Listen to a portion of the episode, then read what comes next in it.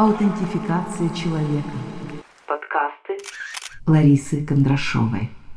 Вы открыли вторую часть моего подкаста, который называется «Моя мама исцелила меня». Я исколесила весь мир в поисках себя, но ответ на вопрос «Где моя любовь?» открыла мне маленькая женщина в возрасте 80 лет, моя мама. Глупая.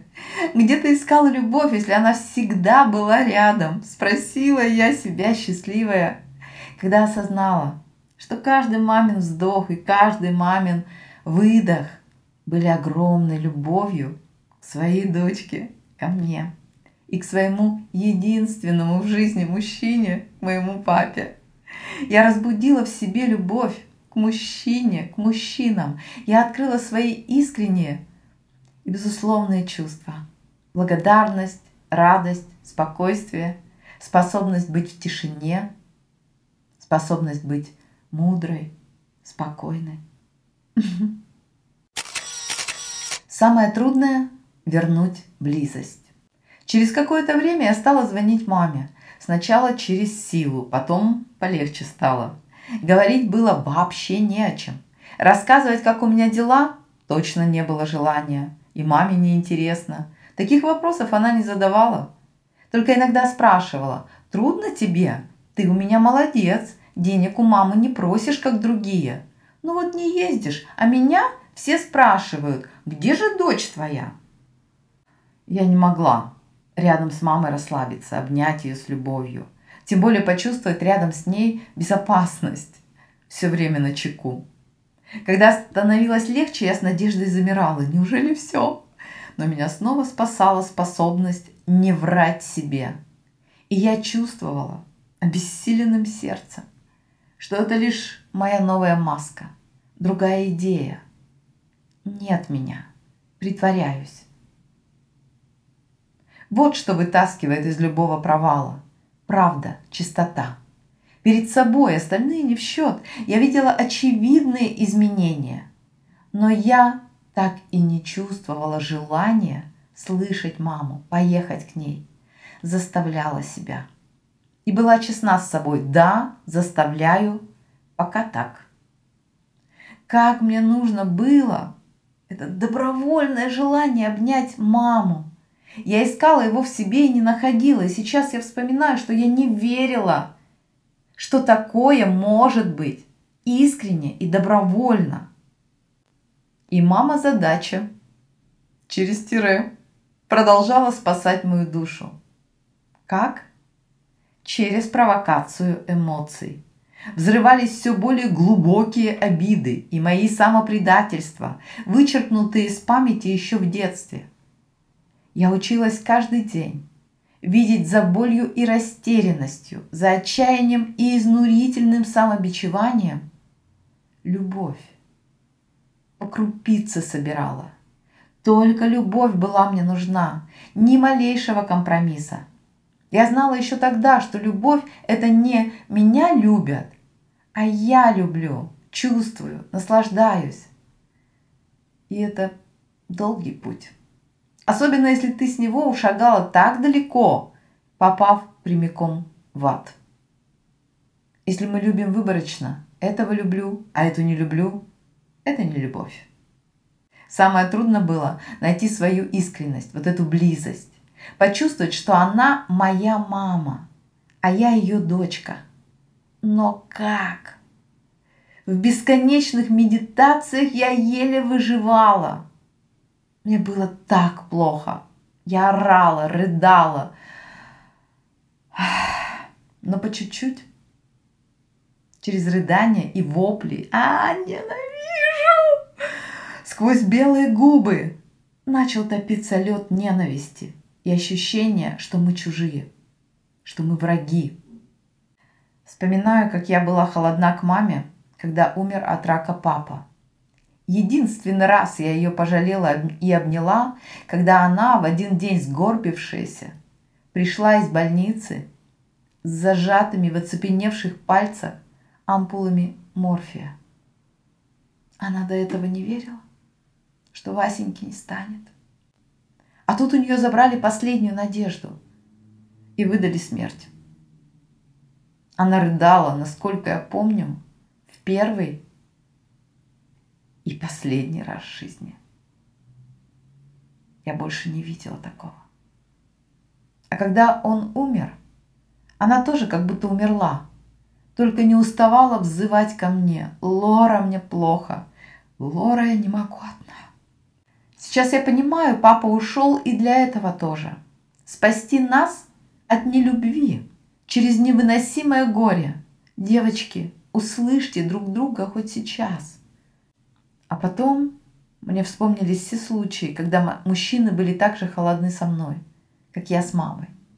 Я рыдаю, умоляю ответить, а он пожимает плечами, отворачивается и уходит. Я выла белугой и не понимала. Я не помнила, конечно, мамин плач. Думаю, звучал он так же. Письмо маме. А сейчас я все-таки решусь прочитать свое откровение – которое писала тогда давно, как терапевтическое письмо обвинения своей маме. Я вычистила все. Я спасла себя, а значит и свою маму. По крайней мере, с этого письма началась, наконец-то, наша с мамой любовь. Ну какой большой путь я проделала, чтобы это письмо состоялось. Письмо у Божьих. Мама, ты считаешь, что я обязана тебя любить, а я не умею.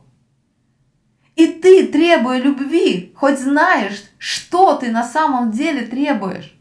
Ты никогда не любила меня, не защищала. Ты всю жизнь подставляла меня чужим людям, воспитателям, учителям.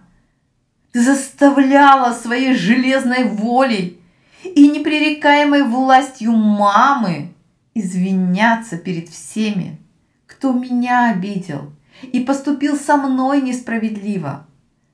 Без рассуждений и любви обвиняя меня во всем и стыдясь меня, грубиянку, перед этими обиженными взрослыми.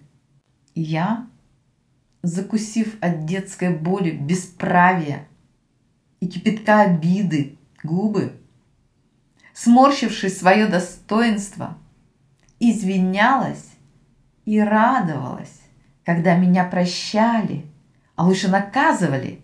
Стоять в углу часами было для меня искуплением и высвобождением права на жизнь. Там я очень глубоко почувствовала, какое я ничтожество. Ты очень бдительно за этим смотрела. Я искупала свою чудовищную вину. Замешкалась, собираясь на прогулку в детском садике. Не приготовила уроки, получила двойку. Ты никогда не била меня. Ты просто истребляла и выжимала до последней капли мою гордость и право на радость. Ты привезла меня на расправу этим мясникам-абортникам, и я поехала туда с заботливо собранным тобой маленьким сверточком еды. Мне было 16 лет. Я сбежала оттуда, не выдержав воплей истязаемых женщин и металлических криков. «Следующая! Чё ты орёшь? Заткнись! Раньше думать надо было!» Не знаю почему. Тогда эти страшные операции делали без наркоза, видимо, чтобы неповадно было. И когда я увидела в дверях палаты тетку в зеленом клеенчатом фартуке, всем в крови, я кинулась стремглав из этой души губки. И потом мой мальчик Саша, папа несостоявшегося ребенка, нашел мне лучшего в городе гинеколога, которая сделала аборт под общим наркозом. Мам, ты помнишь, как я счастливая и довольная, что меня перестало тошнить, примчалась домой? А ты встретила меня вопросом и гневным окриком. Почему так быстро? Не смей улыбаться, постыдись отца. Вон он как переживает, такая дочь у него. Искривилась от отвращения. Я не знаю, что думал папа. Он прятался от этого ада тем, что делал что-то по дому. В тот день он ремонтировал дверной звонок. Я не понимала и даже тогда не верила, что ты не рада. Что мне было не больно и что я здорова. Мне кажется, что тебе было бы понятнее, если бы я умерла. Или долго болела бы после этого. Ты всегда была как сталь. Это сейчас ты спряталась под личину немощной старушки, и ты рада, что снова подминаешь меня под себя. Пусть на расстоянии я даю тебе эту энергию, которой тебе недостаточно. Энергию эмоций, ненависти, раздражения и злости. Ты не научилась питаться позитивной энергией. Будем переучиваться вместе, мама. Сегодня во мне сложилось убеждение, что я не имею права на счастье, на легкость, на любовь сына, мужа, любых людей. Сколько бы они ни убеждали меня в этих чувствах, я не верю никому. Я считаю, что все мои добродетели и таланты – это случайность. А точнее иллюзия, вранье, бред, мой придуманный. Это я просто так ловко запутала всем мозги. Я смеюсь на всех фото не потому, что я счастлива. Я смеюсь вопреки тому, что я не имею права на счастье. Все. Все, я больше не могу. Я повторяю, что я не верю, что это было, что я так думала и жила. Но после этого письма наши отношения пошли на поправку. Я родилась заново. Это я знаю точно. Мне захотелось тезисно прописать этот путь. Его важно видеть и заранее знать, что точно все получится, потому что это главная цель нашей души – научиться любить. А любовь открывается через любовь к маме. Маме, которая вместе со мной училась любить. Что делать, чтобы все получилось? Первое. Узнать импульс, который остановит твою ложь. Этот импульс звучит как «я больше не хочу искать любви от других, я хочу сама любить». Второе. Осознать, что ключ в отношениях с мамой. И не сбегать из этого. Если у тебя есть проблемы в жизни, а значит в тебе звучит предостерегающий голос мамы из детства. Но это не мама. Это твой образ мамы. Третье. Начало пути через честность самой собой в самых мелочах.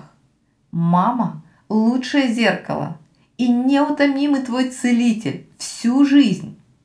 Мамы не сдаются. Четвертое. Не сбегать из эмоций, а проживать их, принимать в себе, научиться из негативных переживаний быстро выходить в любовь и благодарность. Прекрасный алгоритм, как я уже говорила, дан в анкете радикального прощения. Пятое. На всем пути у тебя должно быть искреннее желание открыть для себя и полюбить маму. Реальную. Не созданный в, образ, э, в детстве образ страшилку, который я описала в письме к маме. Это же мой взгляд на вещи. Это не про маму. Это про мое видение мира. Шестое.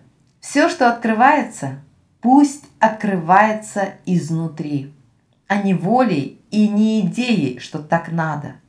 Поэтому потребуется огромное терпение и время, столько, сколько нужно. Идеальный вариант брать проводника в эту историю. И седьмой момент. Все точно получится. Это желание Бога, если он есть на самом деле а он есть. Я исколесила весь мир в поисках себя, но ответ на вопрос «Где моя любовь?» открыла мне маленькая женщина в возрасте 80 лет, моя мама.